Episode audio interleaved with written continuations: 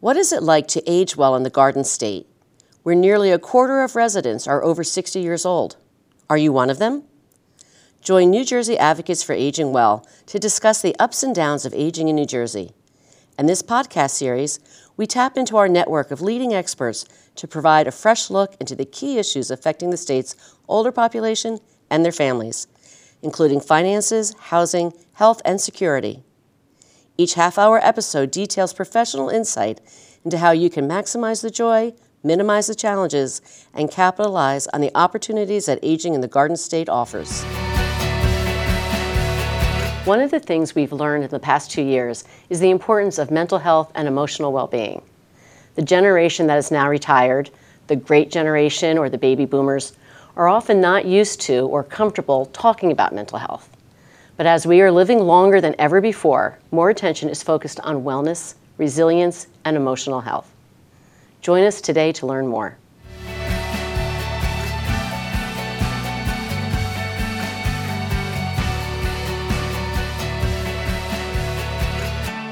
Hello and welcome to Aging Insights. I'm Doctor Kathy Rowe, Executive Director of New Jersey Advocates for Aging Well. Today I'd like to welcome Doctor Michelle Zechner, Assistant Professor at the Rutgers School of Health Professions, Department of Psychiatric Rehabilitation and Counseling Professions. Doctor Zechner has an extensive career in psychiatric rehabilitation, research, professional training, and more.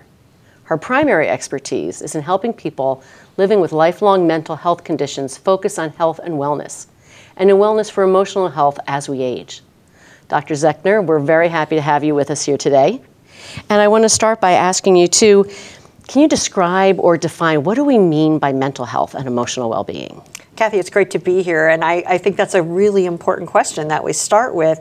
Um, mental health, it, it has kind of a funny connotation in different ways, but what it really just means is our emotions, mm-hmm. our uh, psychological health, our social well-being. It's all of that constellation of, of sort of the thoughts in our heads and our feelings and how we act. All of that together is, is our mental health. Okay, so it's a much larger picture than what some people would think. Mm-hmm. So your work focuses on wellness and flourishing with age. And for some people that may come naturally, and for others they need to be more intentional about that and need a little more work on that. So what are the tools that people can use to flourish as they age? That's a really great question. I've been I've been um, thinking about that for the last five years or so, um, and thinking about people age differently, and people mm-hmm. age, some people have um, health conditions, some people have are experiencing some emotional issues, mm-hmm. um, and I really believe that people can flourish and live well and age well, even despite having those uh, other kinds of things that are going on for them. There are things that everyone can do mm-hmm. uh, to flourish as they age, and I think that the research is pretty clear. The number one thing we can do, and I you know, was just mentioning this to you, is, is go for a walk. Um, Uh, move. And I mm-hmm. understand that, you know, for many of us, we may have ankle problems or hip problems and mm-hmm. may not be able to move in the way we used to. Uh, but it's very, very important to stand up if, if one is able uh, and, and move around, you know, chair dancing, chair yoga, tai mm-hmm. chi, walking, um, whatever one can do to keep active. It's really, really important uh, because it's not only important for our heart and our circulatory system, it's actually really important for our brain and our emotional well-being. Uh, another action that I think is really important is to stay engaged in life. Mm-hmm. Really care about, ask questions, notice right. things. Um, I, I see some older adults, you know, when I was doing clinical work, I would see some people just sort of give up and they didn't really right. want to leave their house anymore. Right. Um, and yet that is really not good for our brains. It's really not good for our emotions. And that's not what people are, we're sort of built to do. People, we're built to sort of connect with other people. Mm-hmm. And when we deny ourselves that, it's really Really not great news for our brains. Mm-hmm. So reaching out uh, to people that we know, whether it's even the mail carrier or someone at the grocery store. My, my husband always gives me a hard time because whenever I go to the grocery store, I'm talking to the checkout person. How's your day going? How's it going? How are you feeling? Okay. And he's always like, why do you have to do that? And I'm like, well, but those little interactions throughout the day right. can mean a lot. To, and right. it helps me and it helps the person that I inter- interact with. So I think that it's important for, for older adults, for, for anyone as we as we go through life to connect with other people. That really helps our brains. Um, also being curious. just okay. wondering. I mean, I know, isn't that crazy? Really being curious, that's a helpful thing. It is actually really helpful to be curious, um, to want to learn new information. And you'll see a lot of things, you know, in A A R P or other types of things. Right, right. That, that encourage people to do word puzzles or read books or watch T V programs that are, you know, outside of their understanding, mm-hmm. or take remote trips. I, I did something um, for uh, a couple of years ago on brain health, and we talked about the value of taking a virtual trip. A virtual trip. A virtual trip. You, from your seat, could go to anywhere in the world. And I'll give you an example. My husband and I, we, we do this a lot. I We love to, like, say we'll get Indian food. Okay. Um, and then we'll listen to, to Bollywood music on the radio. And then we might look up some different areas in India where mm-hmm. the food that we're eating is from. Now, all those things, it sounds, you know, sort of lighthearted and fun, and it is. Mm-hmm. But it actually really promotes um, mental well-being because an emotional well-being, because you're sort of being curious and you're opening yourself up to something outside right. of yourself. Well, it sounds like a mini vacation. It is. A free, well, okay, only the cost of dinner, I guess.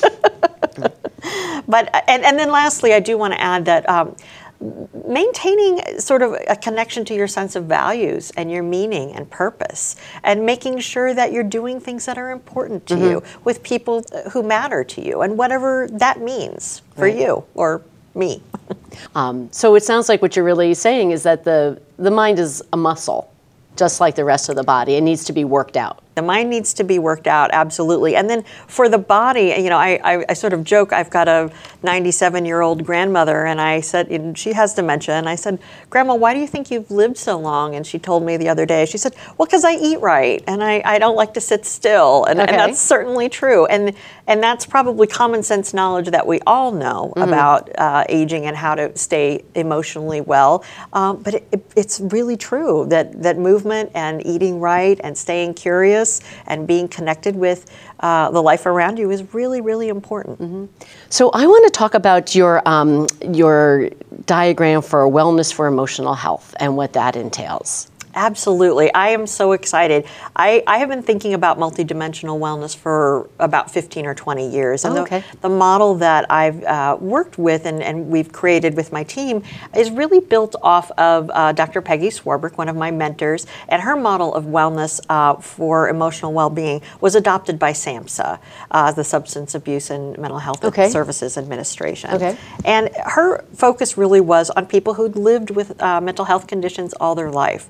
And And I was really interested, how do we bring that into aging? Mm-hmm. Um, so we basically think about wellness as more than an absence of illness. Now that doesn't Correct, make right, a lot of sense, right? right? But um, my challenge always is, you know, right now when you say wellness and you think about your doctor, you're really, you know, your doctor's like wellness visit, and what they're really meaning is your prevention exactly, visit, right? right?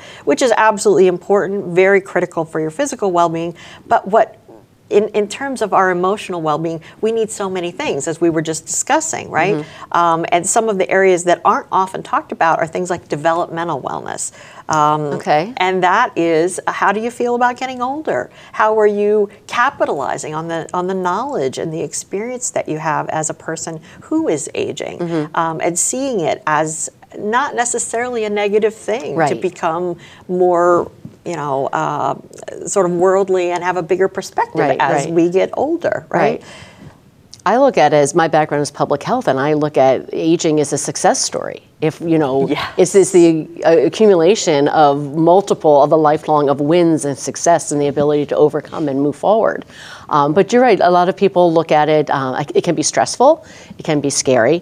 And we've also talked before um, that people learn how to age. Ah, so we might not have examples of people who are older than us or people who did age well, because in the last thirty, forty years, our, our life expectancy has increased so much. So I understand what you're saying, how it can be, it can be challenging. And it can be it can be a stressful situation for people. Yeah, and I think we have. I mean, I'm just going to throw it out there as, as you know, in my background as a social worker, also at one point is I think that a lot of ageist messages get out there, and so we don't know that developmental. Right. We don't know that aging could be a good experience. We don't know that we could be healthy as mm-hmm. we age. Um, those aren't messages that we always hear from the media, right. from social media in particular. Right, from bir- the birthday card aisle. Yes. Um, you know, it, it starts early, even F forty now, the, the jokes and stuff. But there mm. is, um, yeah, they're right, there's a lot of ageism. And there's a lot of work being done to, to change that mm-hmm. and to change the way we look at it without also having the superstar aging, like the ninety-year-old who runs the marathon. Right. I haven't run a marathon yet. I don't think I'm going to start. Right. But, um, you know, we have to get away from this image of enfeebled or frail mm-hmm. or the, you know, the superhero, because most of us are in between. Right. And and that's, I think, what what wellness really brings for me is, is this idea of balance. So okay. really being interested and connected and balanced in all the different areas of yourself. And we'll, we could talk about the model that um, uh, I developed with my team, uh, but that includes your emotional well- mm-hmm. wellness, your physical wellness, your occupational, or sort of how you structure your day type of thing. Okay. Um, social wellness, financial wellness. Um, so all of these pieces are kind of working together. Mm-hmm. And, and the notion is that with wellness, we are making steps to be as well as we can each day. Mm-hmm. And that might mean, you know, I today I brought an apple instead of chocolate cake. Yay me, you know, that's you know, some good physical mm-hmm. wellness for me. But it also means that, you know, as a younger person, I tend to overwork. And so my occupational wellness is a little bit shaky, and that impacts okay. my social wellness. And all those things are sort of connected. And mm-hmm. then my emotional well-being tanks because all I'm doing is working. Okay. Um, so for someone who might be retired, the same thing might be true. If someone gets too caught up in their physical wellness, but they're not really taking care or paying attention to their social wellness or their spiritual wellness, mm-hmm. all of these things are together. And so I think that regardless of who you are and any uh, disabilities or abilities you might have, you can think about yourself as sort of this complex being with all these different yeah. pieces.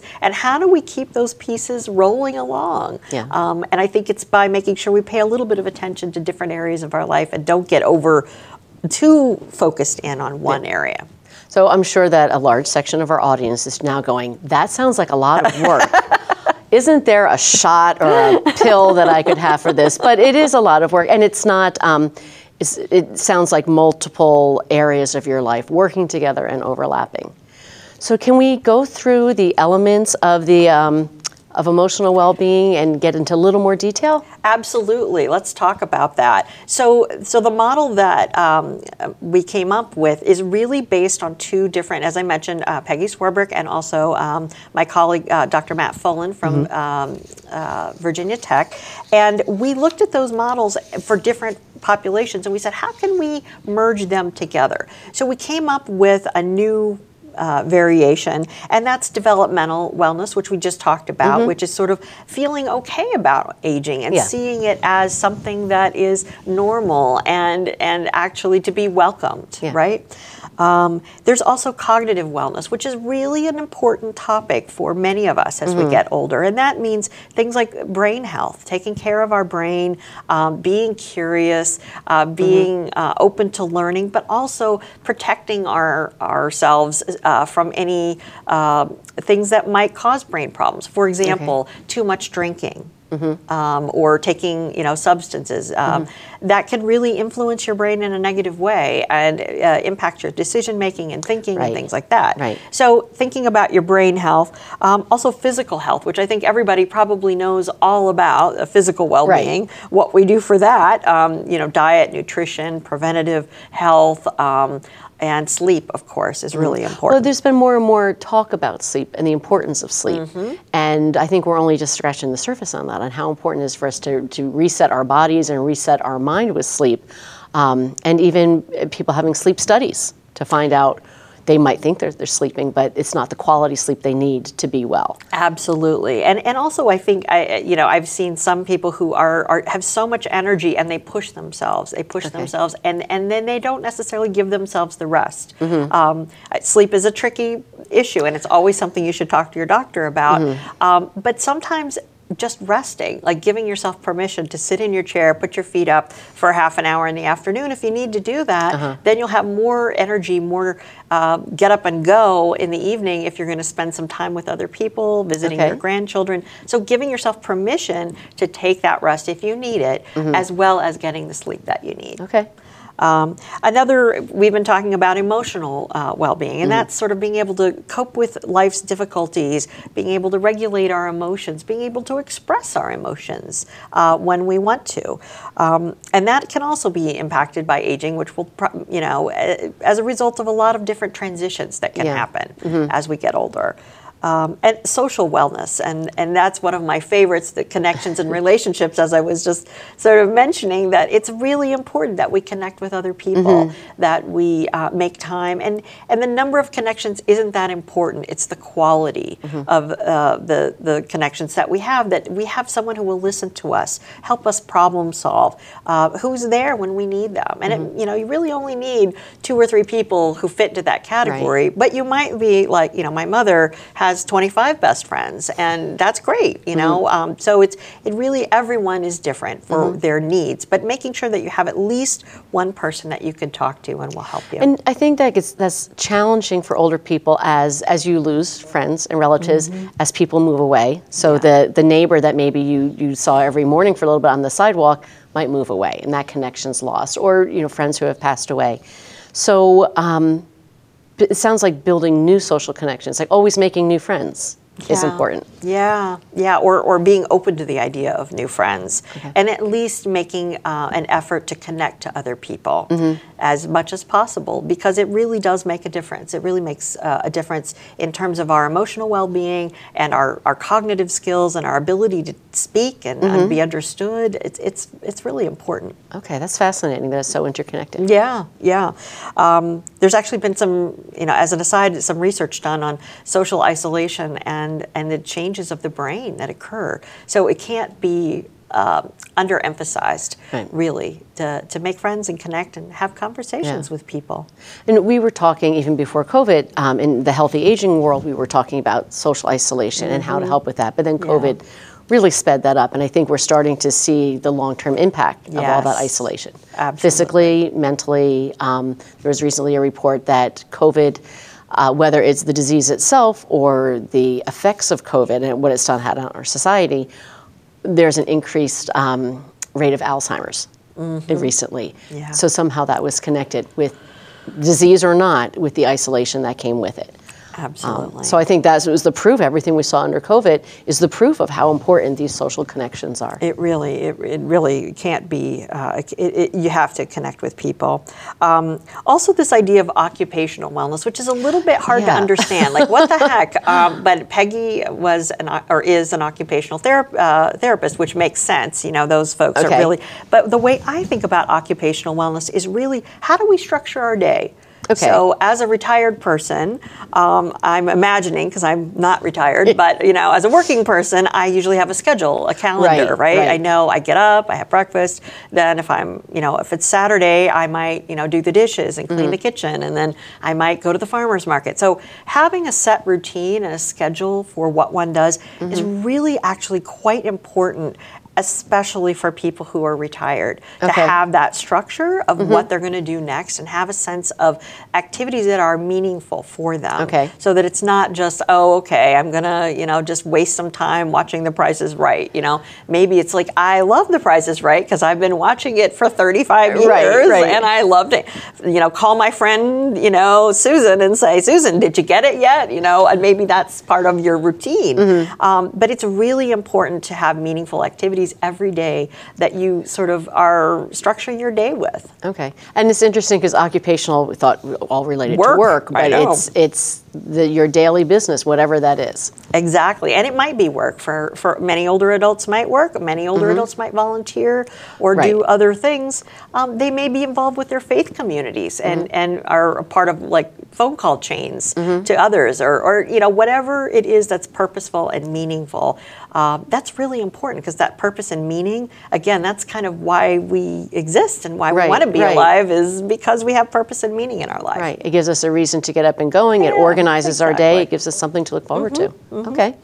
Um, and then spiritual uh, wellness. A lot of, you'll notice a lot of these wellness uh, ideas overlap. So you mm-hmm. can't sort of say this is this and there's the next bucket. I noticed, next, right? Right. right. Very blurry. But the idea is that they're kind of different ideas and concepts mm-hmm. that have very similar things that you can do to support them. So now talking about spiritual uh, wellness, many people think about faith and religion, mm-hmm. and that's certainly true for some people. For other people, this is about purpose and meaning. Going back to occupational wellness, okay. like why do you get up every day? What are your values? Uh, how are you connected to something bigger than yourself? Right. Whatever that looks like for the person. Right. And it may mean that they want to be more involved. Uh, an older person might want to be more involved in their church or their faith community. It may mean they want to commit to spending some time outside and watching the birds mm-hmm. at the bird feeder. It okay. really, it's it's a broad, open It doesn't have to be traditional congregation. It, it um, doesn't. It can be. And for many people it is. But for some people that's not how they identify their spiritual right. wellness. Okay. Uh, and then environmental wellness, which always uh, is sort of an interesting one for me, uh, thinking about what it, what are your surroundings? Okay. You know, thinking about how does it support your health and well-being in general. Um, for a while, I was doing some work at Hagedorn uh, Psychiatric Hospital, which was a state psychiatric hospital for older adults. Oh. Um, and I would run groups there, and we talked about environmental wellness, and everybody was like, "I'm in the hospital. This is horrible." And then in one of the one of the uh, rooms, we looked out and you could see the sunset, you could see deer, oh. you could see the mountains. It was really gorgeous. So it might be plants, it might be posters, it might be um, it, decorative objects around you. Okay. It could just be making sure that you make some time to get outside. Also, a lot of research around the uh, benefit of nature right. for your emotional well-being. Right. So uh, yes, environmental wellness is something that we sometimes overlook, but I think some people are more interested in that than others. Okay. But it's important to think about, um, you know, if, if you live in a place and you don't have anything on the walls, but maybe, you know, like a picture yeah. might be helpful. Okay, to, to so surround yourself with surround things that make you feel good and positive. And, yeah. Surround yourself with beauty, I like that. Yeah, yeah. And the last, uh, but not least, uh, is financial wellness, and that's mm. really what do we need to maintain our needs and preferences right. and the resources. And I know that that is also a challenge mm-hmm. um, as we get older as well with fixed incomes. And, and that's sort of getting the help that we need, at, you know, to manage our finances mm-hmm. and or uh, some advice to manage our Our okay. finances as needed. Okay. So unfortunately for, for a lot of people, Social Security is not enough for them to retire on. Right. And especially for women who are retired now, they either didn't get paid for work outside the home or they weren't paid as much as their male counterparts. So their pension is not the same as men. And it is important, well, one, to plan early, but to have a really good sense of what your financial well-being is so that you can, you can make plans, you can live well going forward. Absolutely, yeah. So all of these, all of these areas about wellness, you can sort of see they they overlap, they right. intertwine. But the idea is, if, if you know, and then I've I've known people who focus so much on their financial wellness to the expense of everything else that they couldn't see mm-hmm. the relationships, they couldn't see their okay. social wellness, and that really impacted their emotional wellness. So these these eight areas really do all blend together. They, they do. And affect each other. Absolutely. But I like to think about it as a circle. Mm-hmm. And if one area of your circle is, is not doing so great, what happens? You get a flat tire, right? And then okay. you're not sort of rolling along very well. Uh, so it's it's helpful. And, and as you said, it, it can be work, but I also really enjoy thinking about it. And most people I know that I've worked you know, with, older adults, younger adults, everyone in between, they like thinking about wellness mm-hmm. in this way because it's much more uh, broad and, and comprehensive right. as opposed to I am just my ankle that isn't doing great. True, right? You know? You're not you're not the problem part, and and I think that people can easily, when we medicalize aging, we can make it about all the problems and the doctor's visits and the pills or the body parts that hurt, and not about the wellness, which is yeah. is just putting a, a different uh, approaching it differently from a positive. Mm-hmm. Um, angle of what I can do instead of what's wrong. Mm-hmm. And I think that's really important. Mm-hmm. Absolutely, yeah. As we age, you know, dementia is, is a challenge for many people. And how does dementia overlap with mental health? Well, how are they similar? How are they different? And where do they intersect?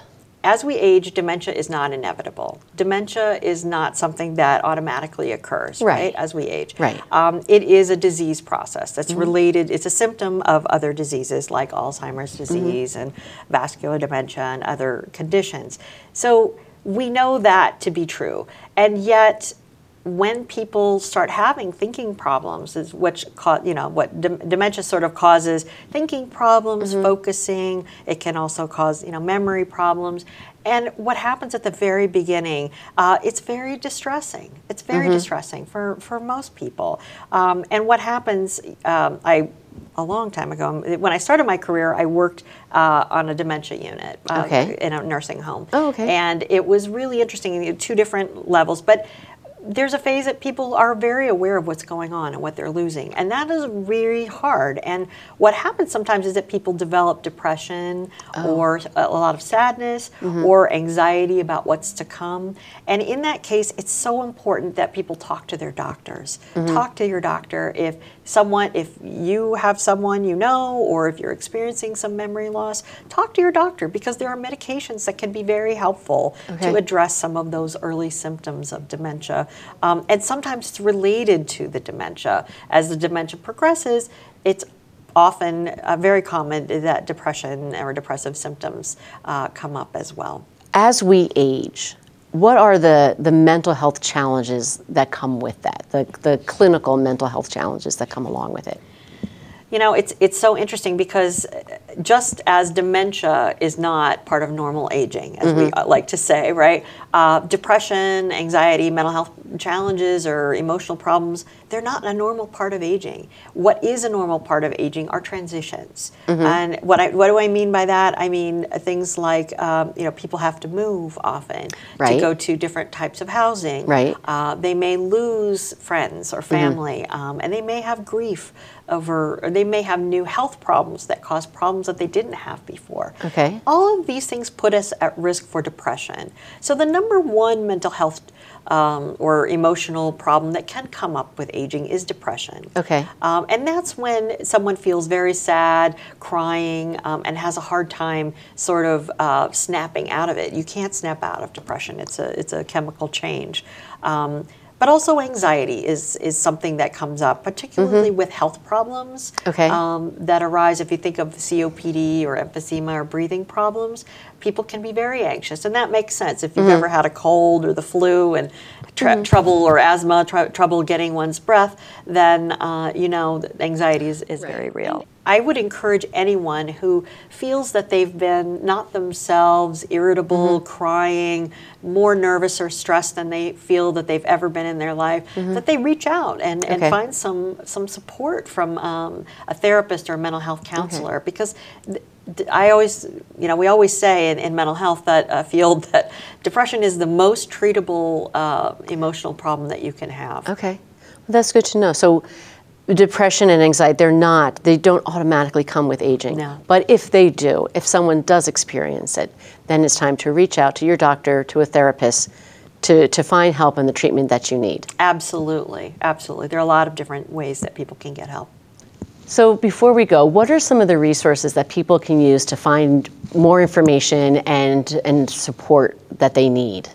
That's a really, really important question, Kathy. And I just want to highlight the first thing, if you or someone you know is in imminent crisis, if you're mm-hmm. experiencing a mental health crisis and you, it's very clear you need help, there's a new hotline, uh, and that's nine eight eight. Right. right. And that is a really, it's like nine one one for your health, or physical health crisis, but nine eight eight for your emotional health mm-hmm. crisis. So I would encourage people to write that number down. Okay. If you have someone in your life that is prone to, to challenges, um, or if you yourself need any kind of help, it's very effective. Okay. Um, if you're not in an emergency situation or a crisis, then I would encourage people to call the National Alliance on Mental Illness of New Jersey, NAMI New Jersey.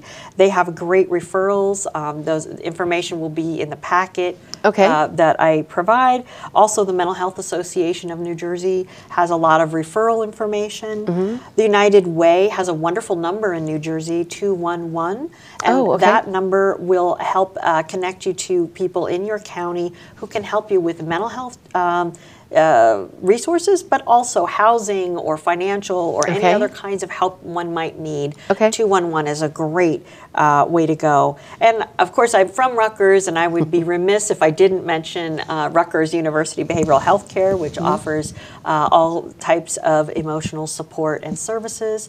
And lastly, I do want to mention um, the Rutgers uh, Comprehensive Services on Aging, mm-hmm. who have done uh, amazing work in um, helping caregivers and people who have uh, been diagnosed with Alzheimer's. And I just a shout out to the Care to Caregivers program. We didn't mm-hmm. talk at all about caregivers in this segment, which was a little bit uh, too bad on my, I'm sorry I didn't bring it up sooner, um, but definitely caregivers need a lot of support mm-hmm. uh, as well. And the Care to Caregivers program is, is amazing. It's a hotline run by peers who are also caregivers who've been okay. specially trained. Okay. And we will be doing more in caregivers in the next couple of oh, months, great. So we will make sure we'll have you back for that. Thank you very much. Thank you.